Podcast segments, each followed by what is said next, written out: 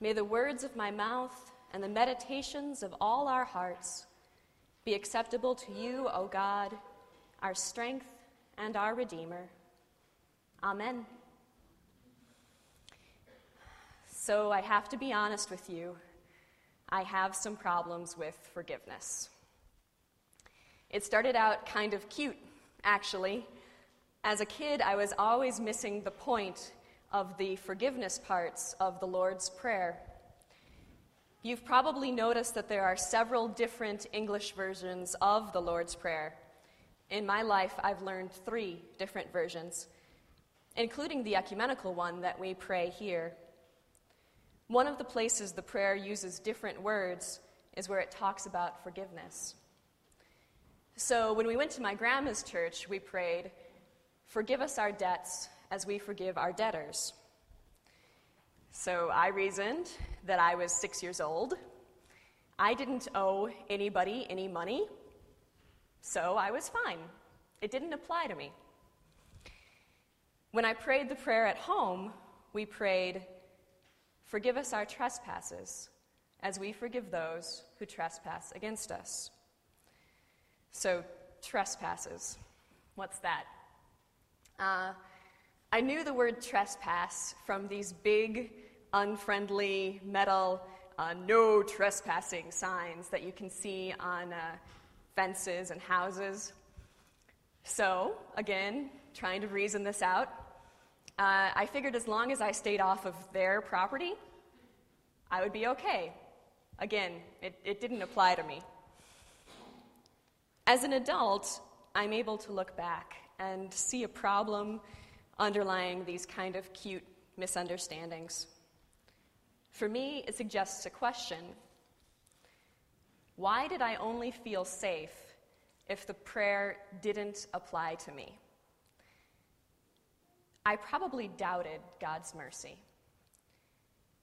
I worried that if I needed forgiveness, I might not be forgiven. So it was better to look for loopholes in the language and pretend not to need forgiveness at all.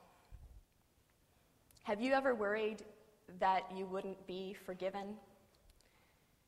I think these doubts about forgiveness are pretty common. Martin Luther, the Christian thinker and reformer, wrote that it is human nature for our consciences to become terrified and doubt that God really forgives us.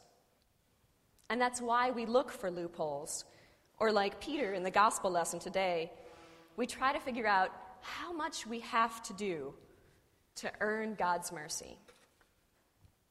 So, those are some of the problems that I have with forgiveness. But there's another problem here. Before I get any further, when we talk about forgiveness and forgiving each other, we should also talk about how forgiveness has been misused in churches to create outcasts and tell people you aren't good enough to be here. Forgiveness texts from the Lord's Prayer to the gospel lesson we heard today have been used to silence survivors of sexual abuse, with church leaders t- teaching that pressing, pressing charges or speaking out against abusers is bad for reconciliation and therefore bad for community. These same texts have also been used to convince spouses to remain in life threatening, abusive marriages. In other words, sometimes we use Jesus' command to forgive each other as a way to shame all those who can't just forgive and forget. I do think that these texts, which have been used for condemnation, can be a source of hope and healing for all of us who struggle with forgiveness. And that's important because on the first read, all of this talk of forgiveness seems to add up to an impossible burden. There is an, a merciful God in there, I promise. But first, let's talk about the parts that make these texts hard to live with. For example, in our first lesson from Genesis, we learn that after being abused, sold into slavery, degraded, and imprisoned, Joseph forgives his brothers and notes that God used his suffering for a greater good. That's a beautiful, amazing act of forgiveness. But honestly, it's tough to live up to. Then in the Gospel of Matthew, we hear Peter ask, How often should I forgive?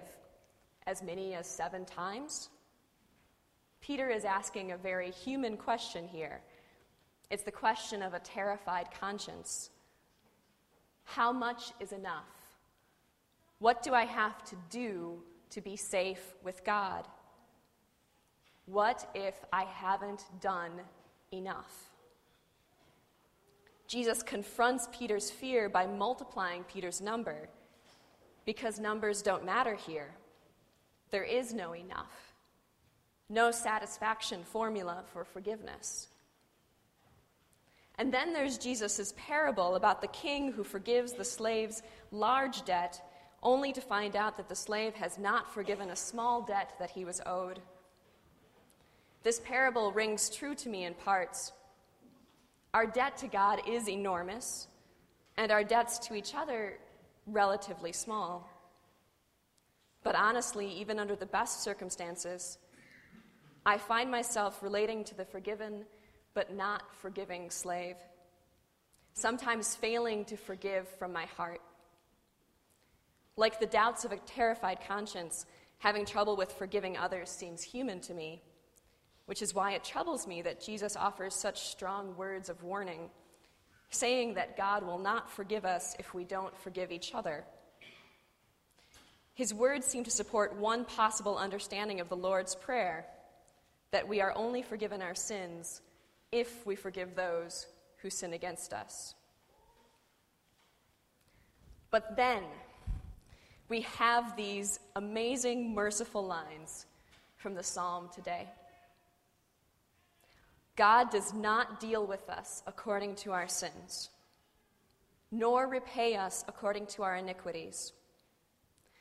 God removes our transgressions from us because God knows how we were made. The Creator remembers that we are dust. This is good news. We don't have to try to find loopholes in the vocabulary of the Lord's Prayer.